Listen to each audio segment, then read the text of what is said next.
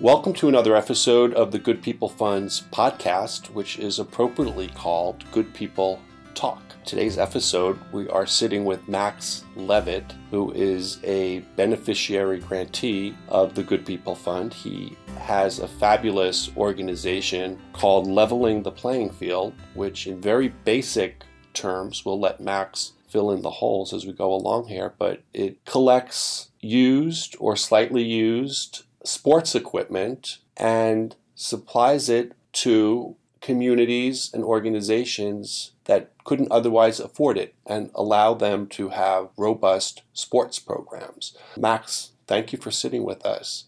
Thanks for having me. Thank you. I've heard you speak a couple times, and this is a sports-related organization. You're a sports-passionate person. Tell us how it all started. It probably started unbeknownst to me as a young kid. You know, my parents are always telling me stories about how as a toddler, even before I could walk, I was gravitating towards any sports item in my house, right? So I think a lot of kids play with rattles or musical instruments. For me, it was like, where can I find the nearest ball and can I throw it? That was what I did as a kid. So it really started as a young person just being incredibly passionate about sports. And I just remember as I grew up and saw other people around me find passions, whether it was, you know, politics or law or history or basically the topics you learn in school, I always wondered to myself, you know, is there something out there that's going to make me feel the same way that sports does? And there never was. So when I went to Syracuse University and started my undergraduate, I remember going through this little booklet of all the majors at Syracuse and coming across something called sport management. I was pretty much sold once I saw the word sport. I was like, you can major in something that has to do with sports. This is unbelievable. So I majored in sport management and began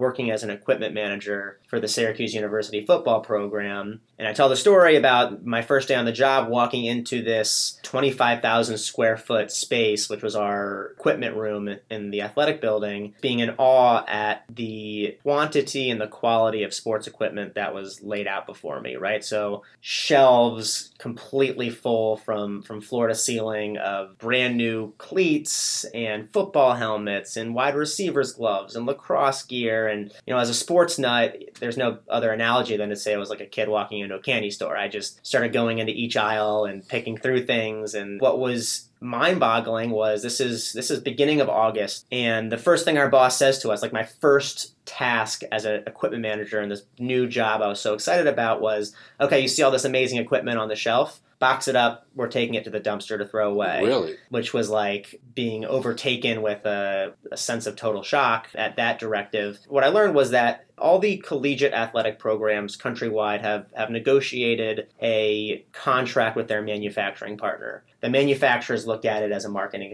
expense. So if you're Syracuse, you know, the football program, it's not a tough decision to throw this stuff away because you're about to replenish it with the newest model a week later. So the job was, Nike is sending us all of this football equipment for the next season. It's coming at the end of the week. We ought to make sure that the locker room is clean, the equipment shed at the practice field is clean, and the equipment room is clean so that the shelves can be stocked. And when the athletes get here, we're off and running without a wasted second. And so we were taking boxes of footballs and gloves and cleats, all these items. It was all last season's equipment. All last season's equipment. Quite frankly, minimal difference from the new model, but the contract did stipulate that you were not to use previous year equipment. Sometimes it was as simple as the Syracuse S logo was black last year and they changed it to orange so that they knew the difference. Right. But they're, the size and look of a football hasn't changed ever. So it was not any noticeable difference beyond the color of the logo. That's how silly it was. I didn't realize that at the time, but I realized this as I went through college and took some business classes and began majoring in entrepreneurship. As a kid, I always had a passion for pushing the envelope a little bit, much to my parents' chagrin, always trying to find a way around, loopholes. I was always wanted to find loopholes to get my way, or if I didn't agree with the way something was being done, I always found a way to do it the way I felt it should have been done, whether it upset someone or not. So that same kind of personality trait that I didn't realize was an entrepreneurial trait, I just thought I was a poorly behaved child. But I really questioned that was what we were doing. Throwing away equipment at that quantity And the quality that it was still in was something that didn't sit well with me, and I couldn't stop thinking about it. And couldn't stop thinking about the fact that there must be a better way of doing this. And I would come home over my summers when football season would end. We'd come home for the summer, and I would work. I worked for the Washington Redskins for a summer. I worked for the Bowie Bay Sox, which is a AA minor league baseball team, for a summer. And I spent a lot of time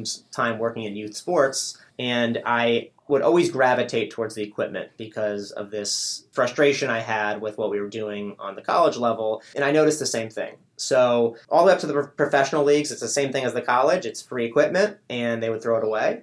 Down to the elementary, middle school kids playing sports, it wasn't that they were throwing equipment away. It was stuff was sitting in garages or equipment sheds collecting dust. I spent a summer working for the Maryland Senior Olympics, prepping for the opening ceremonies. And we're in the Montgomery County Recreation Storage Building, and we're getting all the materials ready. And I notice, in the corner, this huge 500-square-foot space full of baseball equipment. Thousands of bats, catchers, gear, helmets, baseballs, etc. And I go over there and start pulling bats off the shelf. They're by the thousands, they are unopened. These are brand-new baseball bats. But they look like baseball bats I haven't seen in a decade. And I'm noticing warranty cards in these bats for $19.99. Mm. And I'm thinking, gosh, these are thousands of baseball bats that have been sitting here for, I think at that point it was 10 years. I think this was 2009. And I began really realizing that just the vast amount of sports equipment. It wasn't, I learned this lesson through college, but when I started thinking, oh my God, from elementary school kids up to college and professional athletes, there is this mammoth sporting goods industry that has an inefficiency on the secondary market. There must be some incredible opportunity here. And that is when I began the process of researching what to do and really stumbled across this, this is kind of where my Jewish upbringing came into play, which is the fact that tikkun olam, volunteerism, philanthropy has been woven into my being since I was a little kid. Whether I liked it or not, as a kid, we were volunteering, making food for the homeless, donating everything we had in the home to a variety of charities. That was just a part of who I was. And so I had this, I think this is the first time I realized it, but I had this kind of innate awareness of those who did not have what I had. And that awareness came into play when I began thinking about what is the opportunity with this waste of sports equipment. And I thought to myself, I spend so much time in the inner cities and low-income areas, and I don't remember there being, much athletics going on. I don't see these kids playing sports. The fields aren't full of kids on the weekends like they are in suburbia where I grew up. But I couldn't remember donating my sports equipment anywhere. In fact, when I started thinking about it, I thought, my sports equipment is still in the garage at home. Mm. And my family didn't waste anything. Everything was donated to a charity, but the sports equipment sat. And I began digging into this issue, and, lo and behold, I discovered this rapid decline in youth sports participation going on in low-income communities. Once I realized that the price of sporting goods was playing a prominent role in that decline, that's when the passion began. I saw a study that I think you posted, a 2014 study from the University of Florida, which really underscores the point that you're making. Mm-hmm. If I have the figures correctly, said that sports participation rates for children among families earning more than $100,000 a year is 33%, whereas mm-hmm. those families earning below $25,000, that figure is only 15%. So clearly that's empirical evidence of everything that you're saying here, that there is that disparity and that there is that inequality. Huge. It's disturbing. Yeah. And it's for me, as someone who would not be the person I am today without sports, I truly don't know what I would have done with my time as a kid if it wasn't for athletics. There was not much else that I wanted to spend my time on. I have gobs of friends today that I met through sports.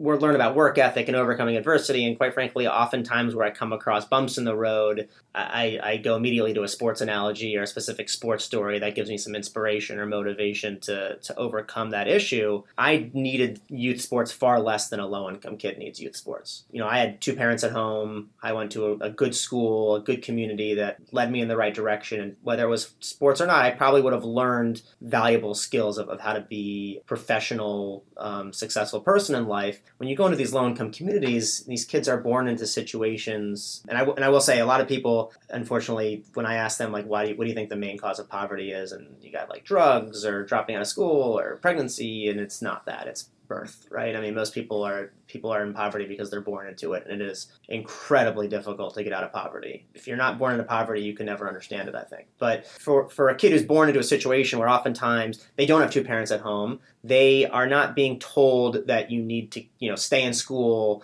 that, after school they end up leaving the school and their parents aren't home and they're on the street. And it's just the value of those kids having a youth sports activity to go to after school is so much more important than it was for me. Mm-hmm. And the fact that those kids are specifically losing out on that opportunity because of income inequality and what's happening in the youth sports sector, it's a real shame because those kids need it so much more than the kids who are fortunate enough to play it. It is a connector in individual, familial, and community lives, mm-hmm. and it carries values and lessons that rarely anything else does. Your mission, and you as a professional and as an individual, you have evolved from the point that you were identifying excess, slightly used sports equipment that is going to waste and shouldn't, to being an advocate, not only for that, but for the place of youth leagues and sports teams, etc. Do you feel like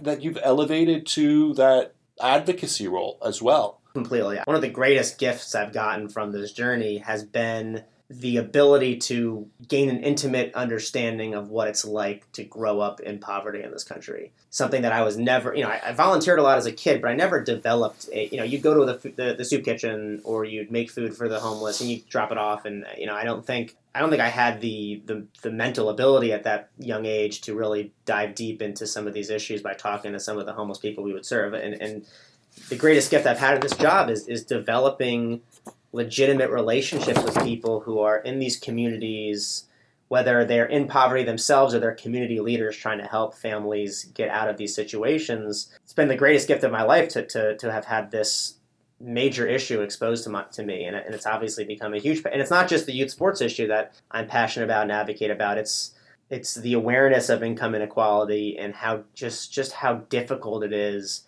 for families born in poverty in this country to get out of that situation. The lack of opportunity, it's so difficult. And I oftentimes think about myself and where would I be if I was born into poverty and not into privilege? Take me, for example. I've been successful. I went to a good college. I've stayed out of trouble my entire life. But I look back and it's, I had tutors, right? Math was like my worst subject. I just couldn't do it. I needed a weekly tutor to get through math in high school. And, I had a speech pathologist as a kid. I think about what if I was born in that situation and didn't have a tutor to help myself in math. And I wasn't great at English either. There was a lot of subjects I wasn't great at, but I had the resources around me to help improve. And I just think that if I wasn't born into that situation, I didn't have parents who pushed me to do the extra work I needed to do, and parents who, I didn't have parents who would pay for these tutors to come to my home and help me learn math. And there's nothing I'm more passionate about than getting, not just the youth sports issue, it's the issue of opportunity in impoverished areas and how little awareness there is sometimes. It can be a frustrating thing because I think not everyone wants to know about it or cares to know about it, but I do think it's vitally important that we try to shine as much light on that as possible, because there's still this lack of awareness about these things, and people assume the worst about folks in poverty, and it's just not true. Right. So your role has really morphed over the last 5 or 6 years. In the last couple of years, I found myself more policy engaged in speaking.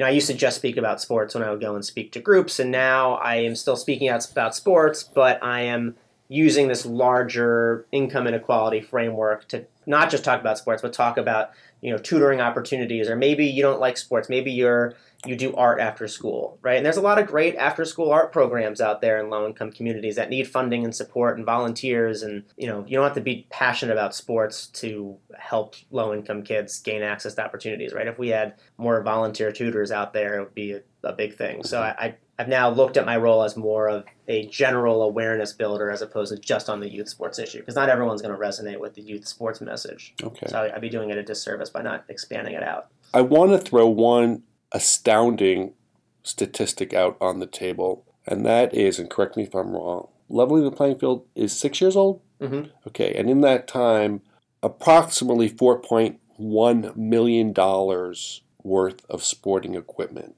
I think we're over $4.5 million now, probably. Over $4.5 million worth has been donated to over 1,000 organizations that just didn't have it before this came along. Yeah. And think about all the lives that has touched, not just the kids playing, but the families that have been impacted as well. Mm-hmm. It's exponential. Yeah, it's been like an if you build it, they will come type of thing, right? I mean, we, it took us some time to get the word out, but at this point, that number it's not something that we're we do a lot of outreach. I mean, we certainly do a lot of outreach and try to push the awareness. But it's one of those things where it's clear to me now how desperately this was needed, and once it was built and presented to the community, the floodgates have opened, right? Mm-hmm. I mean, we have over 25 new programs that have never applied for sports equipment from us apply every month. And so 1,000's a lot. And you'd think there'd be we kind of will eventually hit a wall with it in our community. But the number of programs that reach out to us every month, just ecstatic and still boggled by the fact that there's a 4,000 square foot warehouse space full of sporting equipment that I can have access to for free on a regular basis as often as I want. That can't be real. And so it's been very much of if you build it, they will come, because it's the need, I think, has been there for an incredibly long time. On many occasions, more occasions than you would believe, we will have athletic directors come into our warehouse, PE teachers from elementary, middle schools who've been working in the same community, maybe not the same school, but the same community for a decade plus, and have told us that, look, I've been doing this for that long, and I've only been able to offer my kids 3 sports. Never been able to teach my kids baseball. Never been able to teach my kids lacrosse. We've never gotten our girls involved in any sports, volleyball, field hockey, lacrosse, softball. My kids have never learned golf or picked up a hockey stick, and I've been doing this for 10 plus years. And the only reason, and I know I can teach it. I know the sport. We have the field, or we have the gym. I can do it. It's just we don't have the equipment. And where am I going to get $10,000, $20,000 to purchase baseball equipment so I can teach my kids this sport that I know and I love, and I'd love my kids to learn it? And within an hour at our warehouse, that's 10 plus year struggle is over. It's just crazy to me how simple of a solution. I think that goes back to the question of explaining it to people, and this hump you have to get over is it is very simple. It's not complicated for people to grasp that sports equipment's expensive. Low income communities don't have a lot of money. Okay, I can understand how baseball, lacrosse, and some of these other sports are not accessible, and how access to equipment would change that almost overnight. So it's crazy how large of a barrier it was, but also how simple of a barrier it was to kind of get rid of. I mean, when I first learned about the issue, my response was, this is so stupid. These programs aren't offering sports at an accessible and affordable rate because the equipment isn't there and it's too expensive. That just doesn't make sense. There's garages all over suburbia full of this stuff that no one's using. Private schools buy this stuff every year and throw away it was maddening at first.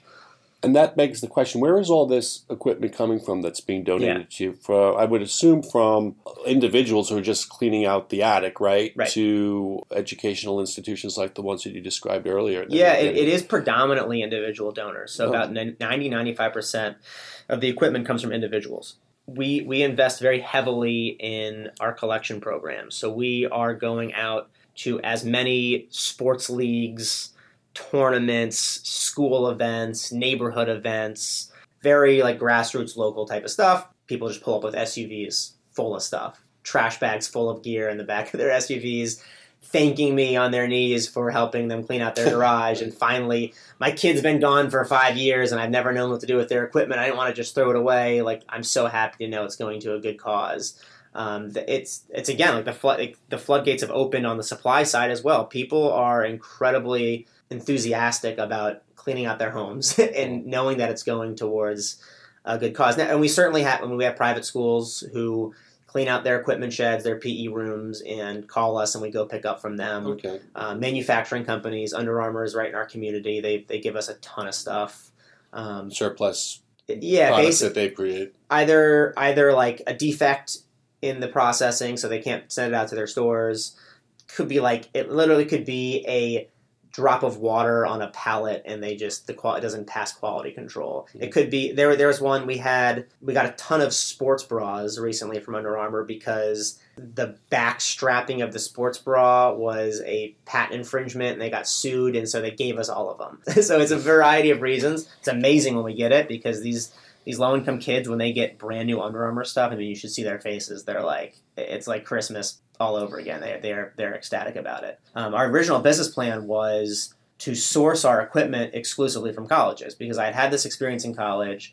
I knew that the universities were being inefficient with their equipment because they had no reason to be efficient based on the fact that it was free and it was being replenished every year. So there was not this emotional connection to throwing stuff away, right? If I got stuff for free every year, I wouldn't be as worried about tossing it. So I figured, okay, I'll go to, there's a ton of great universities in the DC area. You got Georgetown, George Mason, GW, Maryland, UVA, Virginia Tech. I mean, we could get more equipment than we would possibly need from these universities and these huge athletic programs. And what I didn't think about was you're a 22-year-old, you made your own website on iMac, and you've done nothing. And so when I reached out to these colleges, it was no after no after no after no. And so through the realization of the fact that, okay, we need to build credibility. We need to kind of take a step back, take this down to like a grassroots level, and let's build up some track record, maybe raise some money for a better website, and then we'll revisit this model of the colleges. Like, that's still the model. And so we basically bought 12 like plastic bins from Target,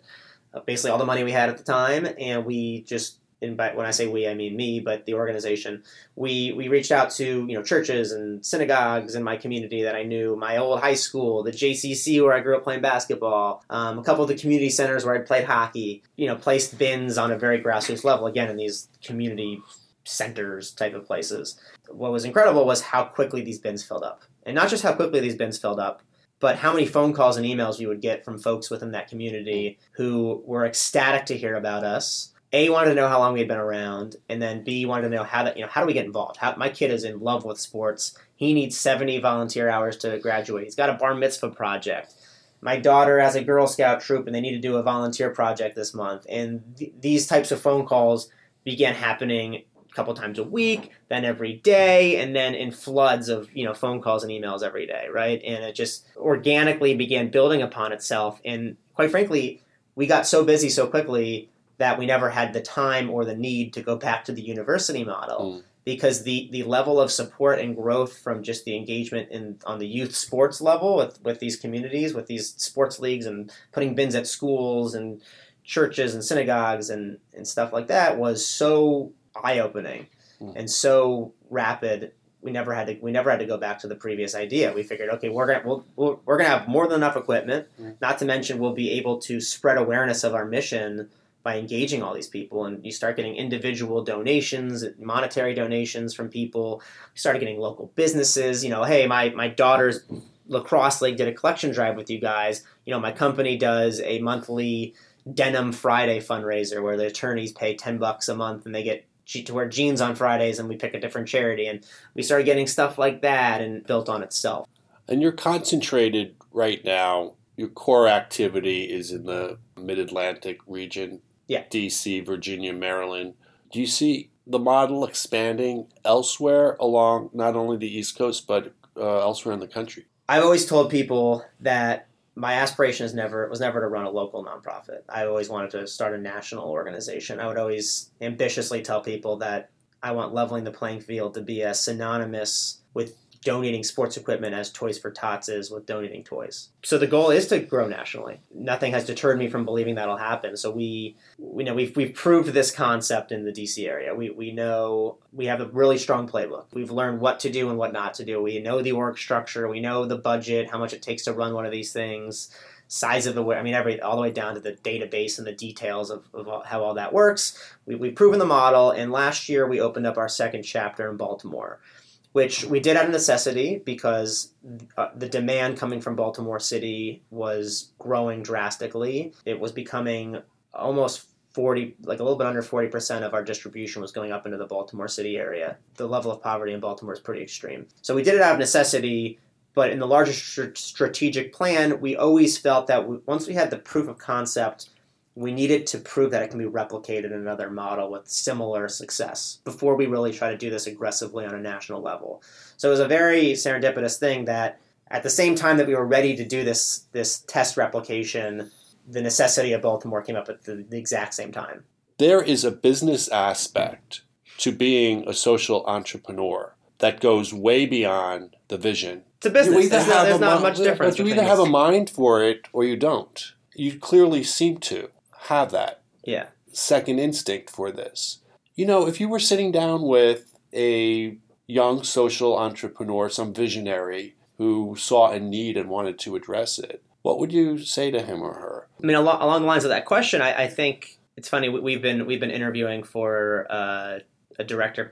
We're hiring a new director for our DC chapter, and we've been asking our candidates, you know, what do nonprofits do well? And then what do they not do well? Some of my answer to what do they not do well would be that people who run nonprofits need to realize that it's a business and run it more like a business. Because if you run it like a business, at the end of the day, you will be able to make a much deeper impact.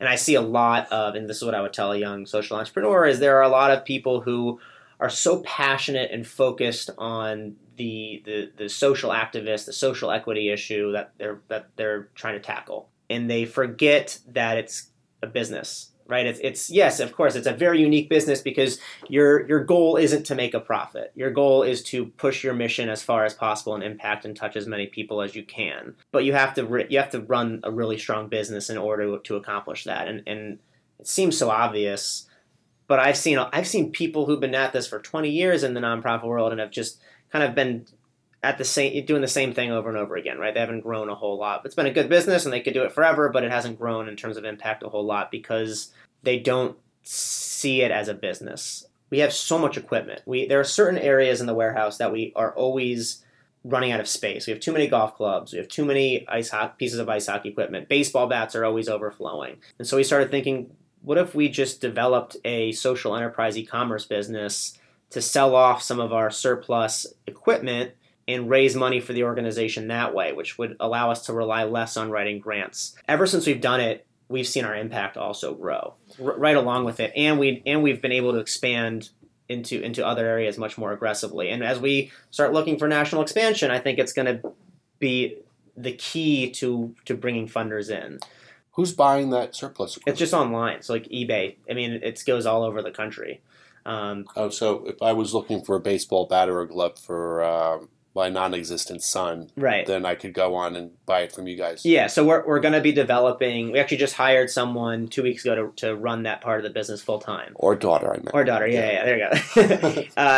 And so she is going to be developing like our own. We're calling it Gear for Good, and so she's going to be developing our own like Gear for Good website because ever since we've started doing it, it's great. A lot of the people who donate equipment to us have said, "Oh my God, I would love to buy my kid his." You know, I'll buy my kid used cleats if I know it's going towards a good cause. Like, how can I buy stuff from you guys? And we're like, well, just go to eBay. But if we had our own site to send people to, it would be pretty amazing. Because people want to support us in that way as well. And I truly believe that business strategy, because that is a business strategy, is going to it's going to allow us to grow our impact into new markets all across the country. Mm-hmm. And so I do think more nonprofits need to think along those lines because it will, in the long run, lead to deeper impact. I would love to hear some aha observation that you've made or exposure with a kid or a family where everything that we're talking about this hour matters, and where it comes to life. What lives in your mind when you need to visualize why this is all worth it? The main one I think about was very early on in the organization. We went out to a baseball league in inner city DC, and I think at the time we had just moved from my parents' basement to a vacant dance studio that was donated to us at the time. And we had gotten together. There were 50 kids in this league. It was it's amazing. Now they're like a couple hundred person league with our help. But at the time they're like a 50 person league, really struggling league because of the cost that they were taking on to run it. And I remember we filled up, we got 50 big bat bags from the Nationals that they donated to us. and we filled up each bag with like two bats, a helmet, a glove, like all the stuff you would need for a season of baseball. And we took them out to this opening day at this league and laid them out, and each of the kids got to come and get their bat bag and all their equipment, right? It was an amazing thing. And I just remember this one, you'd think it would be the kid that would pull on my emotions. It was actually a parent who came over, and she was just overwhelmed with gratitude, emotional about what we were giving her child. But this was the first time that I had thought of and realized how stressful it must be for a parent to have to tell their kid they can't play a sport. What parent would want to tell their kid that they can't participate in an activity that is going to be so valuable, so fun, so positive to their life? To have to tell your kid, like, I'm sorry you can't play baseball with your friends because we don't have the money to get you the equipment and pay the registration fee, has got to be such a stressful thing for a parent. And just to see the alleviation of that stress, the relief she had knowing, like, my kid is going to have his own glove at home with a couple baseballs, a bag, and he's going to be able to go to and from practice with this bat bag of his own. The emotion and gratitude she felt has always stuck with me. I never thought about how stressful it must be to be a parent and say no to your kid. The relief that these parents feel knowing that their kid can now have an after-school sports program to go to and they don't have to worry, it's an incredible thing. Yeah, and it's also a matter of their dignity as a parent. Right. Yeah, it's got to be depressing to. I mean, there's probably way beyond sports of some of the, you know, whether it's paying the heating bill or putting food on the table, the stress it must be to be a parent knowing that you're unable to give your kid what they deserve and what other kids are being given by their parents has got to be just such a I can't even imagine the level of stress that must be. Max, it is a real pleasure to sit with you for the last however long it's been. I know, how long has it been? Well, it's I could talk to you much longer, but I'm really touched, and I think everybody who's listening to this will be as well, by your by what you're doing and the impact that you're having. Thank you. Well, thanks for having me and letting us spread this awareness and this mission even further. We'll speak again. Absolutely. Right. Thanks.